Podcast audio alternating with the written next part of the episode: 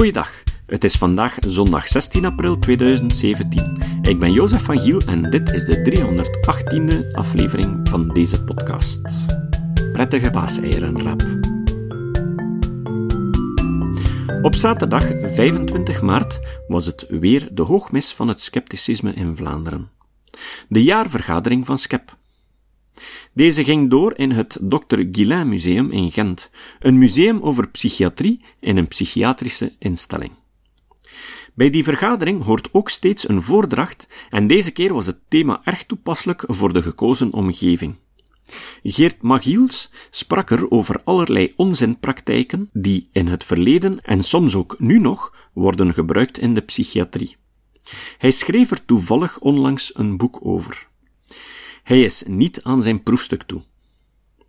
Johan Braakman heeft hem eerst ingeleid en toont aan dat Geert niet de eerste de best is, maar een persoon die op verschillende uiteenlopende domeinen expertise heeft opgebouwd, waaronder de biologie en de filosofie. Tijdens het opstellen en testen van de opnameapparatuur wist Geert me te vertellen dat zijn vrouw een fan is van deze podcast en er steeds naar luistert tijdens de wandeling met de hond. Dus, mevrouw Machiels, vanaf vandaag kan je ook naar jouw echtgenoot luisteren zonder dat hij in de buurt is. Zin, waanzin en onzin in de psychiatrie. Oké. Ja, goedenamiddag. Ik ga het uh, kort houden. Het is mij wel een groot genoegen om u mijn uh, zeer goede vriend uh, Geert Magiels voor te stellen. De meesten onder jullie zullen hem wel kennen waarschijnlijk. Het, het, minste wat ik er onmiddellijk kan van zeggen is dat Geert een groot man is. Ehm, dat is natuurlijk allemaal relatief. U zou kunnen denken dat ik een klein man ben. Maar het is wel degelijk zo, hij is een groot man in meerdere betekenissen van het woord. Uh, Geert is een, uh, een scepticus van het eerste uur. Uh, het tijdschrift dat hier al een aantal malen ter sprake is gekomen, dat hij allemaal kent, is in embryonale vorm. Het is gegroeid uit een soort nieuwsbrief. ik denk dat het zo genoemd werd, maar het zit diep. die Geert ooit opgesteld heeft en begeerd heeft en rondstuurde enzovoort enzoverder. Dus, dus daaruit is dan het tijdschrift gegroeid dat u allen kent. Um, ja, zijn naam staat hier nu niet op zijn eerste dia, uh, bescheiden als hij is, maar u weet misschien ook dat uh, Geert Magiels, dat dat met DT geschreven wordt. Geert, uh, moest u zich afvragen, hoe komt dat? Wel, dat is eigenlijk, eerst was het Geert met een T, maar door de spellingshervorming is dat dan met DT geworden. daar komt dat eigenlijk door, ja. Verder kan ik u nog mededelen dat Geert een, een, zeer universeel belezen man is. Um, ook qua studies uh, zeer universeel is. Hij heeft uh, biologie gestudeerd en dan later ook wijsbegeerte. Hij heeft zelfs in de wijsbegeerte een doctoraat gemaakt over een wetenschapshistorisch onderwerp, namelijk over de ontdekking van uh, fotosynthese.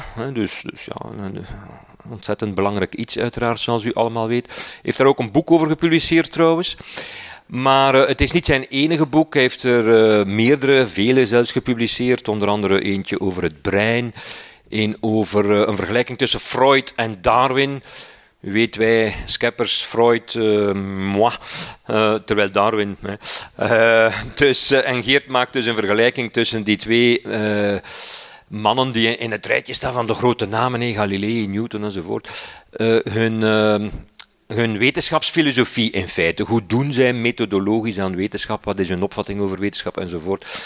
Ja, en u begrijpt, Freud komt daar niet zo goed uit, Darwin komt daar veel beter uit. En zeer binnenkort uh, komt er een nieuwe editie van dat boek. Hè. Dus uh, zeker iets om naar uit te kijken. Enfin, ik ga niet te lang praten, want Geert natuurlijk uh, heeft een mooi en, en, en, misschien relatief lang verhaal. Misschien ook dit. Uh, u kent hem, als u hem niet kent van, van al de boeken die hij geschreven heeft, dan kent u hem misschien van zijn tussenkomsten op de radio. Uh, waar hij soms over wetenschap en over nieuwe publicaties uh, kan komen praten. En hij schrijft ook recensies, onder meer voor de Standaard ter Letteren en, en ook in Nederlandse bladen. En ik vind dat altijd, ik zeg dat nu niet omdat hij hier naast mij staat en kan meeluisteren, maar omdat ik het meen. Dat is toch altijd een verademing, omdat uh, wij, houden denk ik allemaal ook wel van fictie en van romans enzovoort. Maar het, de boeken die gerecenseerd worden, het, het, is natuurlijk overwegend ja, de, de schone letteren. En de, de non-fictie, boeken over, uh, over wetenschap van allerlei aard, hè, of het nu geschiedenis is of, of biologie of wat dan ook, uh, die worden altijd toch wat stiefmoederlijk behandeld. En Geert is eigenlijk een van de, ja, de witte raven in, in, in het vak van de recensenten.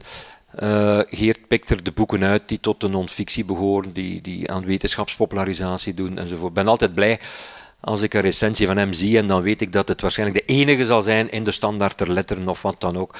Uh, die een boek bespreekt over non-fictie. En ik vind ook, uh, hij pikt er altijd goede en interessante boeken uit. Uh, als ik een recensie van hem lees, wil ik altijd dat boek lezen.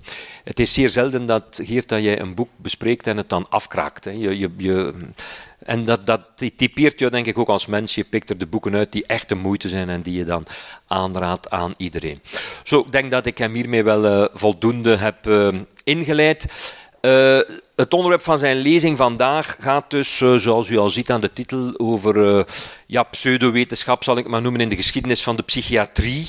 we zitten hier natuurlijk in een zeer toepasselijke omgeving om een dergelijke lezing te houden. En ik weet ook dat het iets is wat Geert al misschien al decennia bezighoudt, dus de geschiedenis van de psychiatrie.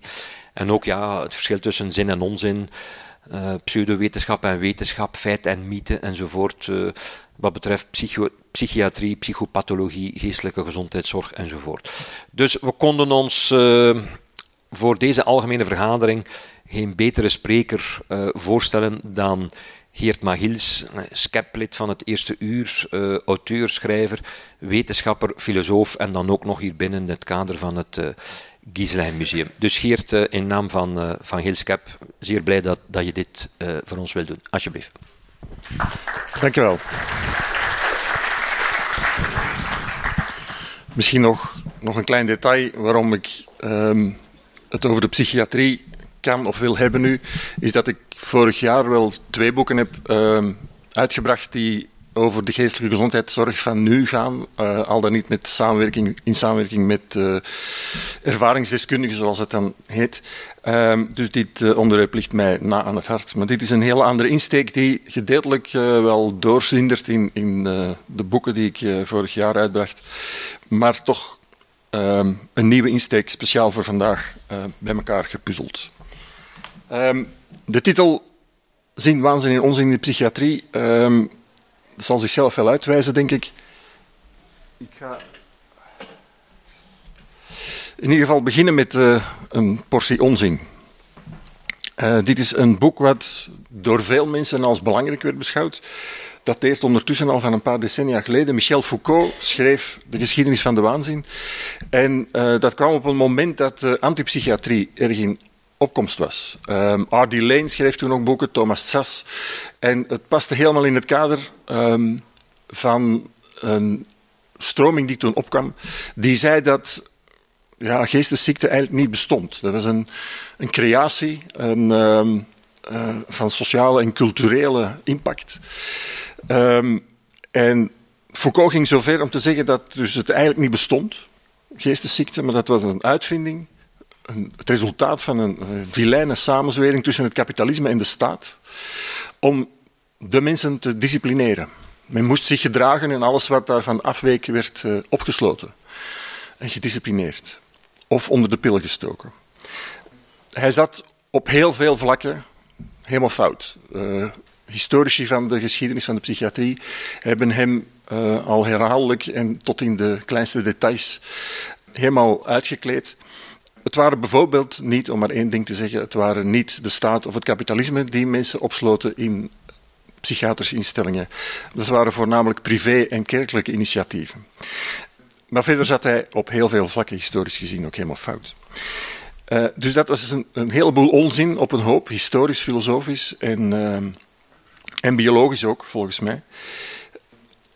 En ik denk dat een groot deel van alles wat er al dan niet fout is gegaan, of alle pseudowetenschappelijke dingen die ze hebben voorgedaan in de geschiedenis van de psychiatrie, niet te, te wijten waren aan die macht waar Foucault het over had. Want het was allemaal een machtsspel van de overheid, van de staat, van het kapitalisme.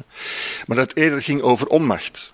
Men heeft eeuwenlang niet geweten, en uiteindelijk weten we daar op dit moment nog altijd niet zoveel van, wat er nu eigenlijk aan de hand is als iemand gek of waanzinnig wordt, of verward, of uh, grensoverschrijdend verdrag begint te vertonen. En, zo. en ik denk dat uh, veel van wat mensen of de mensheid altijd al gedaan heeft in de loop van de eeuwen, vooral te maken had met die onmacht en toch een poging om iets te doen, om die mensen te helpen of beter te maken.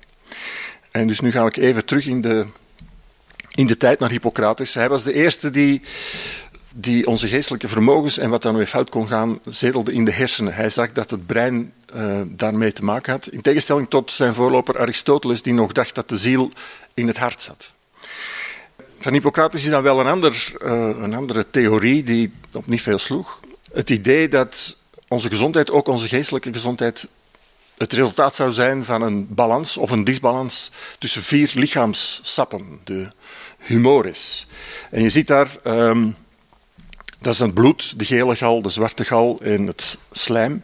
En in het Latijn is dat dan uh, sanguis, de chole, uh, zwart en geel, en het flegma. En daaruit zie je dan dat die ideeën nog altijd voortlepen in onze manier waarop wij menselijke persoonlijkheden uh, soms benoemen. Sanguinisch is niet zoveel in gebruik, maar een cholerisch mens kennen we allemaal, melancholisch kennen we ook en flegmatisch ook. En gedurende al de eeuwen die daarna kwamen, heeft de gezondheidszorg, en dus ook de geestelijke gezondheidszorg, alhoewel het nog niet die naam had, altijd pogingen gedaan om die balans tussen die vier lichaamsvloeistoffen uh, terug in orde te krijgen als er iets fout mee was. En hoe kon dat dan gebeuren? Door de vloeistof bij te doen of de vloeistof uit te halen. En dat kon dan bijvoorbeeld door aderlaten. Uh, mensen gaven soms of, werden liters bloed afgetapt. Al dan niet letterlijk door een gat te maken in de ader of door bloedzuigers erop te zetten. Er werd ook aan cupping gedaan, dus zo'n heet, een heet kopje erop te zetten, dat er blaren getrokken worden, waardoor het slechte uh, vochten uitgehaald werden uit het lichaam. Lavamenten, braaktherapieën, zweten, diëten, beter op je eten letten, meer drinken, minder drinken, bepaalde dingen drinken of niet drinken. Het speelde allemaal een rol in, in het proberen beheersen van, um, van de geestelijke gezondheid. Hier zie je ook een, mooi voorbeeld aan, aan de rechterkant wordt uh, ader gelaten. Aan de linkerkant is een, is een beroemd beeld van Bosch, de keisnijder. Er zijn nooit effectief uh, keien uit mensen hun uh, hoofd gehaald, maar dat was een soort van pseudo-operatie die vooral metaforisch stond voor het feit dat slechte dingen verwijderd werden uit, uh, uit het hoofd van iemand. En in dit geval zelfs op de schilderij van Bosch is dat geen kei, maar een, een stel bloemen. Dus men bleef proberen om die evenwichten te bewaren. En in 1621 werd er een fantastisch boek geschreven. Uh, het is nog altijd op de markt, ik denk dat Penguin het nog altijd uitgeeft. Uh, The Anatomy of Melancholy, door Robert Burton geschreven. Een soort van encyclopedisch overzicht van alles wat er over melancholie, en dat is wat we nu zouden associëren met uh, depressie of zo. Want alles wat daarover geweten was, samenvatten. En de volledige titel is The Anatomy of Melancholy, What It Is, with all the kinds, causes, symptoms, prognostics and several cures of it, in three main partitions with their several sections, members and subsections, philosophically, medicinally, historically. Hij probeert dus echt alles wat erover geweten was bij elkaar te brengen. En uiteindelijk komt het erop neer, en hij is zelf ook een beetje melancholisch, dus het is ook een heel persoonlijk verslag. In dat opzicht is dat boek nog altijd zeer leesbaar. En hij komt uiteindelijk toch bij weer een aantal uh, remedies tegen die melancholie, tegen die depressie, die uiteindelijk uh, na al die eeuwen nog altijd uh, redelijk uh, aannemelijk of modern klinken. Hij had het over lichaamsbeweging als zijnde goed voor de geestelijke gezondheid. Ook je hoofd gebruiken, interessante dingen doen. Frisse lucht nemen, letten op je slaap-waakritme, ehm, dingen met passie doen, dingen ondernemen. En vooral zijn slotconclusie: be not solitary, zorg ervoor dat je niet alleen blijft. En be not idle, zorg ervoor dat je actief blijft. Dingen die denk ik nog altijd tegenwoordig uh, gelden als dingen die helpen om uh, de geest gezond te houden. Ondertussen gaan er een paar jaren of een eeuw voorbij en ehm, schildert Goya dit schilderij. Casa de Locos, het gekkenhuis. Uh, men had natuurlijk al die eeuwen lang mensen die ja, waarvan men echt niet wist hoe ze konden geholpen worden. Ook aderlaten hielp niet. Er waren uh, mismaakten bij, er waren mensen bij die, zouden we nu zeggen, uh, geestelijk achterlijk waren. Er waren gehandicapten, er waren armen, er waren daklozen, wezen, mensen die op een of andere manier uitgestoten werden. En daarbij hoorde duidelijk ook die categorie van mensen die gek waren. En die werden opgesloten. Die, uh, tenzij op, die op het platteland mochten blijven rondzwerven of als de dorpsgek in de varkenstal mochten slapen en een beetje eten kregen. Maar die mensen werden uh, opgesloten om ze uh, zo min mogelijk last voor de samenleving te laten bezorgen. En dat resulteerde dan in dit soort hallucinante beelden van mensen die onder de grond in donkere kerkers aan hun lot naakt dikwijls werden overgelaten. En een schamel hoeveelheid eten of drinken kregen. Dat blijft zo doorgaan gedurende eeuwen. Um, een van de oudste psychiatrische hospitalen in de wereld is Bethlehem Hospital. De naam refereert aan de Orde van Bethlehem. Die stond in Londen, is in de 13e eeuw al begonnen. En dit beeld is het nieuwe gebouw dat in de 17e eeuw gezet werd. En de Bethlehem Hospital is uh, de bron geworden van het woord Bethlehem in het Engels, wat staat voor gekte en chaos en waanzin. En daar werden dus, en nogmaals vanuit een oorspronkelijk religieuze context, mensen opgevangen die voor de rest anders op straat, op straat zouden blijven ronddolen en aan hun lot werden overgelaten. Um, dit werden natuurlijk een soort van vergeetputten van de, van de samenleving, omdat die mensen niet echt konden geholpen worden en um, ja, men sloot die daarop en ketende ze al dan niet vast. En daartegen kwam een, een tegenbeweging, uh, ook weer door de Quakers, ook een, een uiteindelijk een, een religieuze uh, groep, die in 1796 de York Retreat bouwden. En dat was een, ja, soort van villa op, de, op het platteland in York. En zij pleiten voor een moral treatment. Men ging de mensen niet meer uh, opsluiten, men ging die niet meer uh, met geweld proberen te disciplineren. Of, uh, want men had het idee van, als we die mensen maar stevig genoeg aanpakken, dan zullen ze wel op een bepaald moment uit hun gekte kunnen breken. Zo'n beetje als je een wild paard zou moeten temmen. Ja, dat hielp natuurlijk niet. En er kwam een tegenbeweging, je zou zeggen de antipsychiatrie van dat moment. Um, en dat heette de moral treatment, moeilijk te vertalen in het Nederlands, maar die pleitte voor menselijkheid, voor de waardigheid. Men ging die mensen niet meer straffen, men ging die zoveel mogelijk ondersteunen, men ging ze zoveel mogelijk um, zonder geweld, zonder opsluiting bezigheidstherapie geven. In de tuin werken, um, lezen, musiceren, dergelijke dingen meer een prachtige villa op de buiten, zou je zeggen. Nu, in de tuin, daar lag een, en dat is misschien wel een, een mooi begrip dat de meesten nog niet kennen, de HH-ditch. En de HH-ditch is een soort van gracht die verzonken ligt in het landschap. Dus als je er overheen kijkt vanuit het huis, zie je niks. Maar als je ver genoeg het veld inloopt, dan is er ineens een hele diepe gracht die je dus van op afstand niet kunt zien, die de mensen wel binnenhield. Dus er was nog wel een vorm van uh, opsluiten, maar op een manier die menselijker moest zijn. En je ziet dus hier, die, dit is de tegenbeweging, dit is de, de beweging naar, aan de psychiatrie, naar een menselijkere manier om met mensen met geestelijke problemen om te gaan. En die slaat dan soms weer door naar de andere kant als men meer technisch wil ingrijpen. Wat dan nu zou uh, de biologische psychiatrie zijn, bijvoorbeeld. Maar goed, het bleef hoe dan ook altijd maar behelpen, ook als je technisch wou aanpakken met, met uh, kruidenaftreksels, met tincturen, met uh, uh, lotions, met diëten. en dat ging door de eeuwen door. Maar in wezen veranderde er niet zoveel.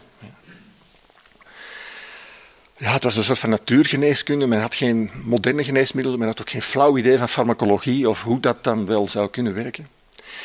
En Uiteindelijk kwamen er nieuwe technische ontwikkelingen. Men ontdekte de elektriciteit en magnetisme. En Mesmer was een van de uh, mensen die daarin een nieuwe methode zagen om, om hopelijk psychische problemen op te lossen. Mesmerisme is uitgegroeid tot een soort van uh, populaire ja, volksbeweging, kan je het niet noemen, maar het waren vooral de rijkere dames die zich lieten verleiden om met hun psychische problemen naar Mesmer te lopen. Mesmer begon in Wenen. Um, kwam toen Jan Ingenhoes tegen, dat is de man die uh, de fotosynthese ontdekt heeft, vandaar dat ik dat verhaal goed ken. Uh, Ingenhoes was een, een, oorspronkelijk een, Nederlander of een Brabander uit, uit Breda, die, uh, en dat is een heel ander verhaal, in, in Oostenrijk, in Wenen terecht was gekomen als hofarts van Maria Theresia. En hij, hij debunkte Mesmer. Hij toonde aan dat die man niks met magnetisme deed, dat het helemaal gebaseerd was op, op pseudowetenschap en suggestie. Hij ging bijvoorbeeld met zware magneten in zijn jaszakken bij die man binnen. En uh, Mesmer, die zogezegd heel gevoelig was voor elke magnetische straling, merkte helemaal niks op. Ja. Dus toen dat naar buiten gebracht werd, moest Mesmer de biezen pakken. En hij trok naar Parijs. En in Parijs was, uh, dat was de, de, hoofdstad van, van de mode toen al. Niet alleen de fysieke vestimentaire mode, maar allerhande rare modes en hypes. Um, en er waren dus heel veel mensen die zich lieten verleiden door Mesmer. Maar daar kwam hij dan op aangeven van Ingenhoes, die een brief schreef naar zijn, naar zijn vriend Franklin, die in Parijs toen afgevaardigde was van de uh, Verenigde Staten, die in oprichting waren. Franklin, um, Lavoisier en Guillotin, later bekend van het uh, onthoofdingstoestel. En nog een paar mensen zaten in het officiële comité die Mesmer toen ook uh, ontmaskerd hebben. En uh, hij is toen ook daar moeten gaan lopen en is in alle eenzaamheid gestorven. Maar dus hier zag je weer een, een, um, een technische, mechanische manier, gebaseerd op, op een, uiteindelijk een wetenschappelijke theorie, die helemaal een andere vorm kreeg in een poging om die mensen met psychische problemen op te lossen. Iets later kwam in Parijs, dit is het Hôpital de la Salpêtrière, um, een, een, ook een oude instelling, die, die gevestigd was in de oude uh, kruidfabriek, vandaar de naam. Salpeter werd toen gebruikt om, om kruid en buskruid te maken. En uh, op deze plek werden initieel vooral vrouwen opgevangen. En dat waren dan ja, de uh, mislukte vrouwen, de uh, vrouwen die ongewild zwanger waren, uh, de prostituees en dergelijke. En dat ging tot, je ziet aan de grootte van het gebouw, daar zaten op een bepaald moment 5.000, 6.000 uh, vrouwen die daar opgevangen werden. En die werden bestudeerd door een, ja, men probeerde die te helpen, maar men, er kwam op een bepaald moment de hoofdgeneesheer, was Charcot. En die zie je hier aan het werk, dat is de man die daar naast die vrouw met zijn vingertje wijst. Um, en hij um, haalde eigenlijk terug een aantal uh, ideeën van Mesmer terug. Hij begon met magnetisme te werken, maar ook met hypnose. Want in heel die werkzame, um, of de, de, werkzaamheid van, van Mesmer, zijn, zijn, methode, zat hem voor een groot stuk in suggestie.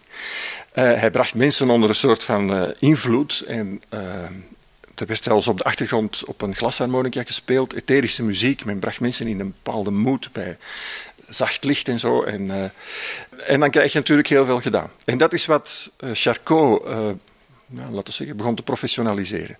Hij wilde hysterie bestuderen, hij wilde laten zien dat, dat men dat kon beheersen. En dat men dat kon uitlokken op vraag. En hier zie je dus een beroemd schilderij. Het hangt nog altijd in datzelfde hospitaal, dat nog altijd bestaat in, in Parijs. En die, hij kon dus bij vrouwen voornamelijk, maar ook bij mannen, uh, allerhande epileptische, epilepsieachtige aanvallen uh, opwekken. En hier zie je dus zo'n vrouw die, die helemaal uh, flauw valt in een hele typische houding komt te staan. En het, het, op het moment dat Charcot hiermee bezig was, was hij wereldberoemd. Want je ziet ook op de achtergrond, dat is de, dit zijn de dinsdaglezingen. Daar waren al de professionals welkom. En dan werd er gedemonstreerd hoe dat eruit zag, een hysterie. En grote hysterische aanvallen. En aan de, de tegenoverliggende muur zie je aan de achtergrond een schilderij hangen. Waarop de hele typische hysterische houding stond afgebeeld. Dus de, de voorbeelden hingen overal in de gangen. Er werden ook foto's van gemaakt. De fotografie van die tijd liet niet toe dat je een snapshot nam. Dus dat waren lange belichtingstijden. Dus het was sowieso theatraal. Je moest het spelen om te kunnen fotograferen. Ja. Dus het was een één groot gigantisch theater waar Charcot wereldberoemd mee werd. Uh, op de rij uh, van de mannen die daar zitten, zie je uh, namen die ondertussen bekend zijn om andere redenen. Gilles de La Tourette zit daarbij, dat is de man van het Tourette-syndroom. Um, Babinski zat erbij, Pinel, Binet, Jean Cotard van het Cotard-syndroom. Dus de, de, de beaumonde van de neurologie en de psychiatrie zat daar wel op te kijken. Charcot was een ontzettend uh, invloedrijke man die uh, heel veel mensen om zijn vinger wond. Uh, hij was belangrijk. je moest zien dat, je, dat je, jouw patiënt het zo goed mogelijk deed, zodanig dat hij in die fotoboeken kwam. Van, en dat, daar steeg je in de rangorde van, de, van het hospitaal. En dat ging een hele tijd door tot Charcot stierf en dan was het plots gedaan. En dan was zelfs Babinski de eerste de, de rechterhand van, uh, van Charcot, die de eerste was om te zeggen dat het allemaal flauwekul was geweest. Maar Charcot had ondertussen al vanuit de hele wereld uh, stevige kritiek gekregen. Niet één man die hier niet bij staat toen die schilderij gemaakt werd, en dat was Sigmund Freud. En die kwam op bezoek op studiereis. Die kwam vanuit Wenen, waar hij een beetje op een doodlopend spoor zat in zijn studie of zijn werk als neuroloog. En die kwam bij Charcot in de leer. En die heeft dus het hele suggestieve verhaal meegenomen naar, ehm, naar, uh, naar Wenen. En heeft dat daar verder uitgebouwd tot wat wij nu de psychoanalyse kennen. Uh, het is niet het moment hier om heel dat verhaal te gaan uitleggen. Dat staat in, in dat boek van mij dat eraan komt. Een bijzonder fascinerend verhaal hoe Freud zelf niet doorheeft dat het helemaal gebaseerd is op, of een groot stuk gebaseerd is op suggestie. Er spelen nog andere mechanismen mee ook. En dat hij zelf in de eigen val trapt. Ja. Uh, hij denkt dat hij de sleutel tot het onbewuste heeft gevonden en hoe je daar mensen mee zou kunnen helpen. Je ziet ook dat hij in de loop van zijn leven daar steeds meer aan begint te twijfelen. Uh, maar daar ondertussen uh, bij begint te liegen, uh, pretendeert dat mensen genezen worden terwijl ze dat niet zijn en zo. En ondertussen ook een secte zoals Charcot heeft gedaan, een soort van secte, een club uh, opricht waar, waar, je lid van moet worden, mee sigaren gaan roken op de woensdagavond als er bij Freud thuis vergaderd wordt. En waar mensen uh, geïmpregneerd worden met een heel gedachtegoed, wat ook wordt doorgegeven op de patiënten naderhand. En, en, en wat dus geleid heeft tot, ja, tot de psychoanalyse. Men dacht dat men een krachtig instrument had, maar het is alleen maar gebaseerd op, ja, op, de, op de fantasie van, van Freud. Uh, de kritiek daarop is wijd en breed uh, verspreid en bekend. Niettemin zijn er nog altijd mensen die de psychoanalyse tot op de dag van vandaag blijven hanteren als zijnde het enige middel om, uh, of het enige echte goede middel om mensen met psychische problemen te genezen of te helpen. En zelfs om gelukkig te worden en men haalt er zelfs inspiratie uit om de wereld beter te organiseren. Maar daar ga ik het nu niet verder over hebben. Maar dan zie je dat ideeën uit de geestelijke gezondheidszorg, de psychiatrie, uh, doorcijpelen in de filosofie en de kunstgeschiedenis en dergelijke meer. Ondertussen waren er nog andere mensen die andere lumineuze ideeën hadden. En volgende keer horen jullie welke lumineuze ideeën andere mensen hadden.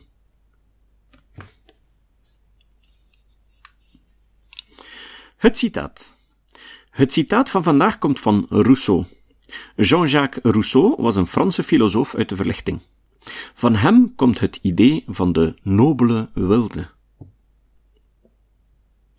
Rousseau zei: Bij je verstand zijn in een wereld vol gekken is zelf al een soort waanzin.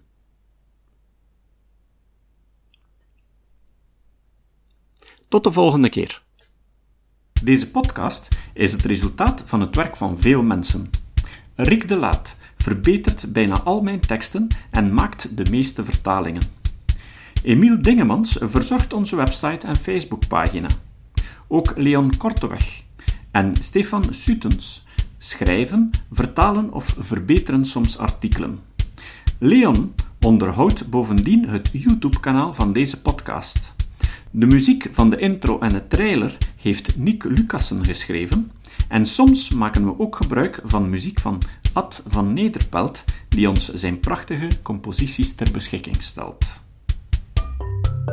Dit was de podcast Kritisch Denken. Vergeet niet om alles kritisch te behandelen, ook deze podcast. Voor verdere informatie over deze podcast, links en voor de tekst, surf naar www.kritischdenken.info. Als je deze podcast belangrijk vindt, kun je me steunen door anderen warm te maken ook eens te luisteren. Stuur een e-mail naar vrienden met een link naar de website en plaats de link in de handtekening van je e-mails. Tevens kun je op iTunes deze podcast een beoordeling geven of een recensie schrijven. Of je kan op je eigen website of blog een link naar kritisch denken plaatsen.